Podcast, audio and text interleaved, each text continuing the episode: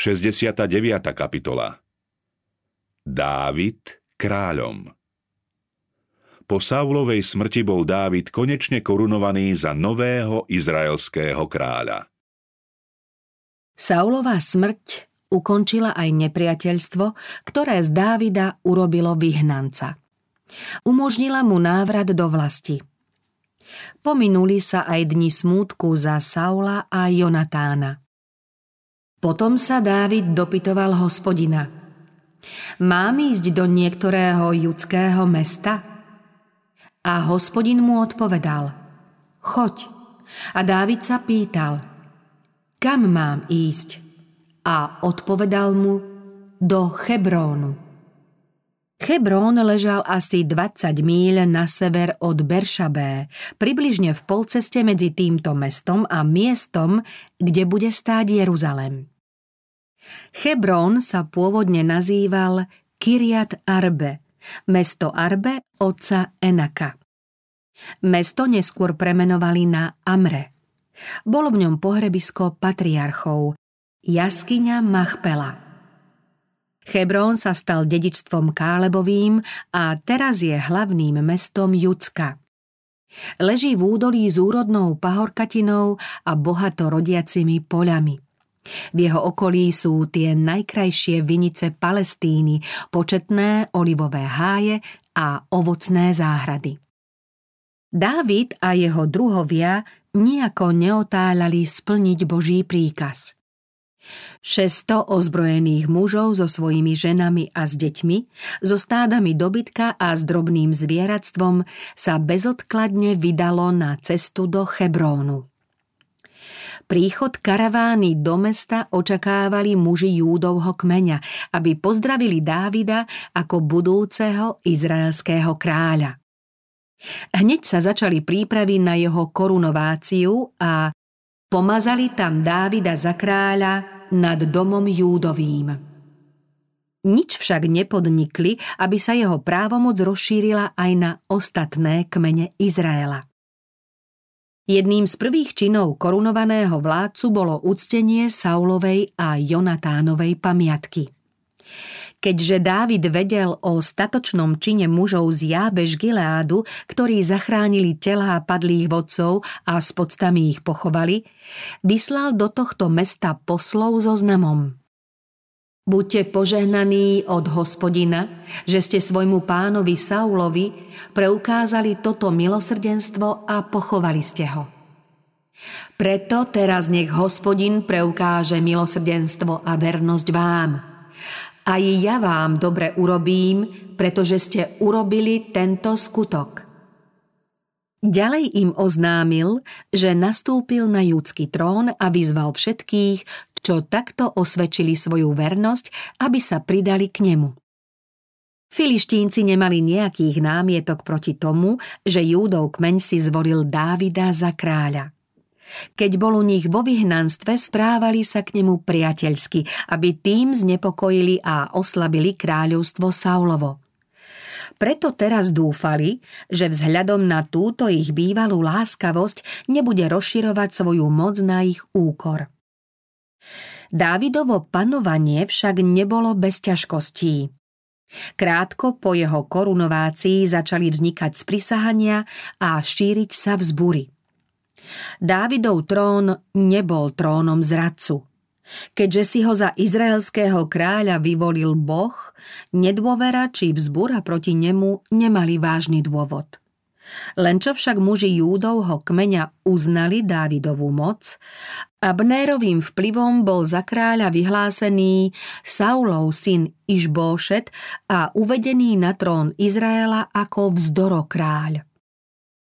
Išbošet bol úbohý, málo významný člen Saulovej rodiny, zatiaľ čo Dávid mal skvelé schopnosti na to, aby uniesol bremeno zodpovednosti za celé kráľovstvo. Abner, ktorý sa predovšetkým zaslúžil o to, že kráľovská moc prešla na Išbošeta, bol vrchným veliteľom Saulovho vojska a bol najváženejším mužom v Izraeli. Vedel, že hospodin povolá na izraelský trón Dávida, no keďže ho tak dlho stíhal a prenasledoval, nijako nevítal, aby sa teraz Izajov syn stal kráľom krajiny, nad ktorou vládol Saul. Prostredie, v ktorom Abner pôsobil, utváralo jeho povahu, roznecovalo v ňom ctibažnosť a svojvoľnosť. Dôverne sa stýkal so Saulom a kráľovo zmýšľanie ho ovplyvnilo natoľko, že začal pohrdať mužom, ktorého si za vládcu nad Izraelom vybral Boh. V nenávisti ho ešte viac utvrdila Dávidova výčitka, že pripustil, aby spiacemu kráľovi vzali čbán s vodou a kopiu, keď vo vojenskom tábore odpočíval.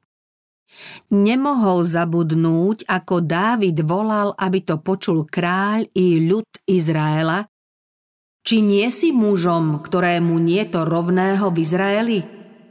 Prečo si teda nechránil kráľa svojho pána? Nie je dobré, čo si spravil. Ako žije hospodin, ste synmi smrti, pretože ste si nestrážili pána, pomazaného hospodinovho. Táto výčitka ho znepokojovala a preto sa z pomsty rozhodol rozdeliť Izrael, aby získal moc. Na presadenie svojich sebeckých zámerov použil člena kráľovského rodu. Abner vedel, že Dávid miloval Jonatána a stále si ctí jeho pamiatku a že vojsko nezabudlo na Saulovu prvú úspešnú výpravu. Značením hodným lepších cieľov začal tento vzdorovláca uskutočňovať svoje plány. Za kráľovské sídlo si zvolil mesto Machanaim, ležiace na opačnej strane Jordánu. Keďže šlo o najlepšie chránené mesto pred útokom zo strany Dávida, ako aj zo strany filištíncov, tam bol korunovaný Išbóšet. Jeho vládu uznali najprv kmene sídliace východne od Jordánu, no nakoniec ju okrem Júdu prijal celý Izrael. Saulov syn sa vo svojom meste tešil kráľovským podstám iba dva roky. Keďže Abnér hodlal rozšíriť svoju moc na celý Izrael, začal preto pripravovať útočnú vojnu. Vojna medzi domom Saulovým a domom Dávidovým trvala dlho. A Dávid čím ďalej, tým viac mocnel, ale dom Saulov upadal. Trón, ktorý spočíval na zlobe a ctibažnosti, zmietla nakoniec zrada. Abner sa rozhneval na slabého a neschopného Išbošeta, prebehol k Dávidovi a ponúkol mu, že pod jeho moc prevedie všetky izraelské kmene. Kráľ prijal jeho návrhy a s podstami ho prepustil, aby mohol uskutočniť svoj zámer.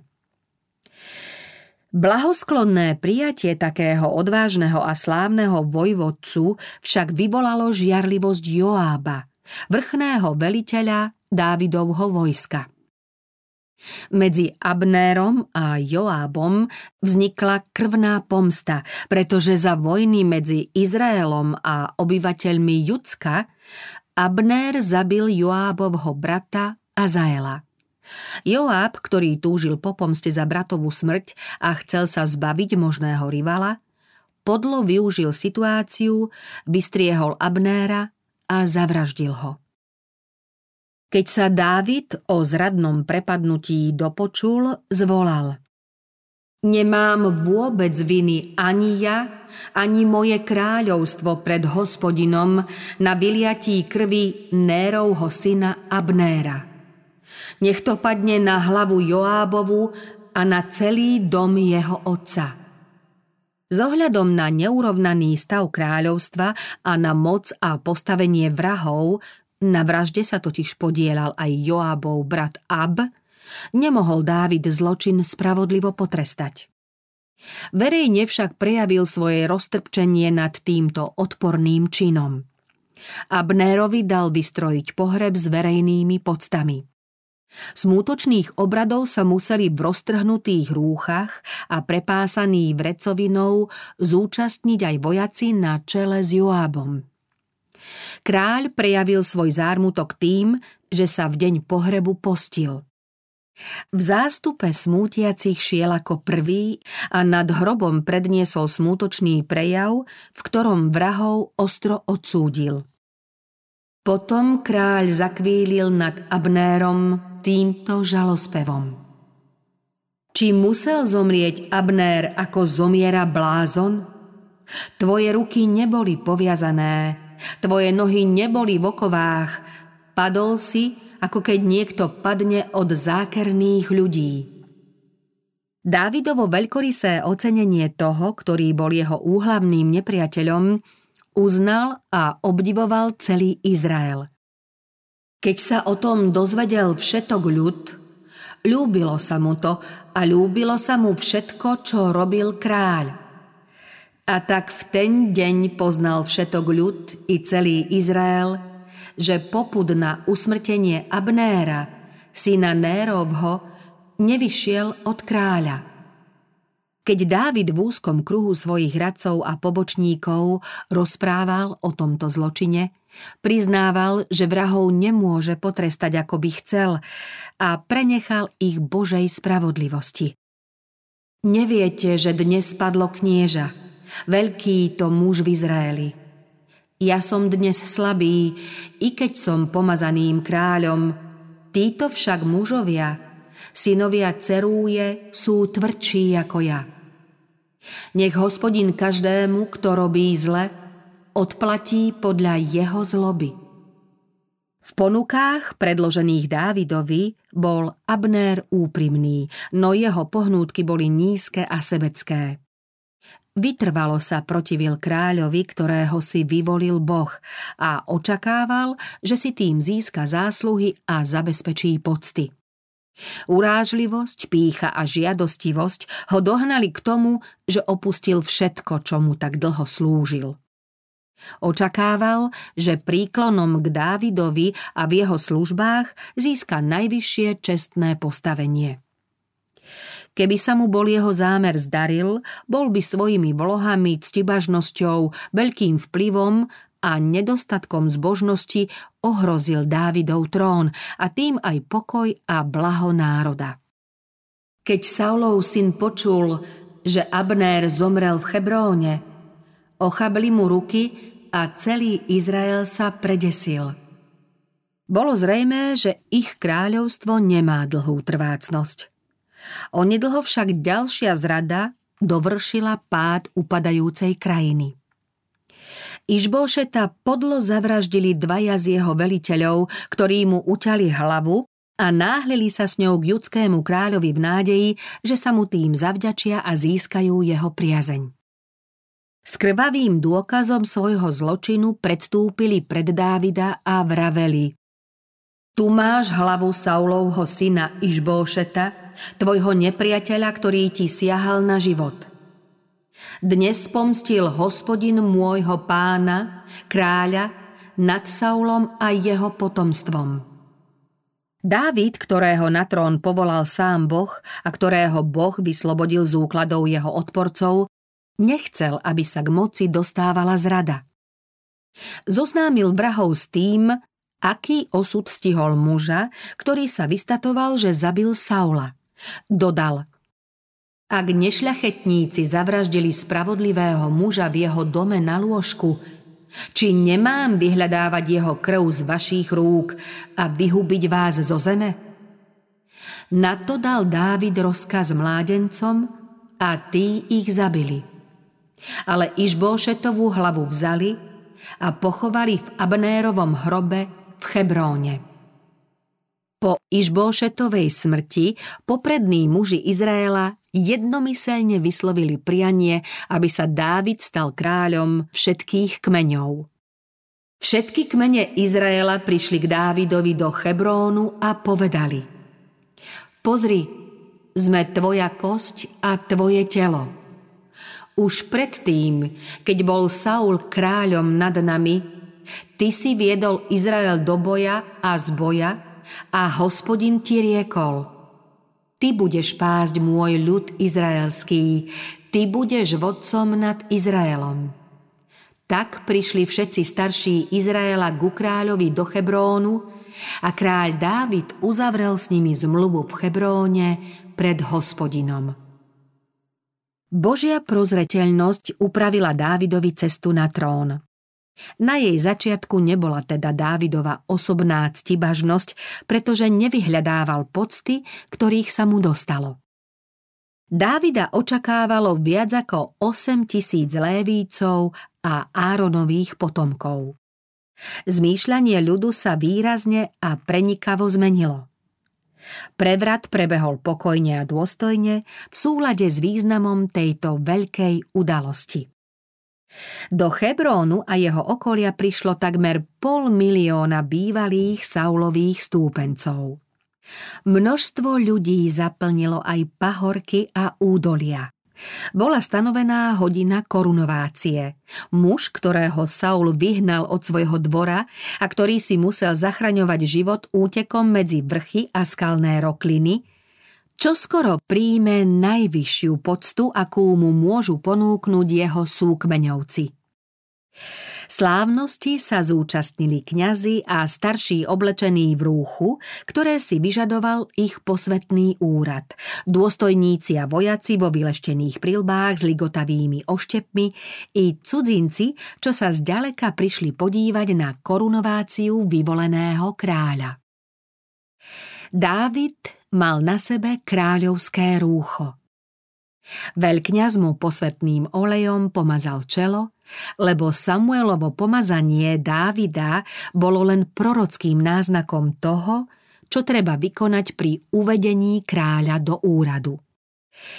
Táto chvíľa nadišla a Dávid bol slávnostne vysvetený a uvedený do svojho úradu ako boží služobník na tróne.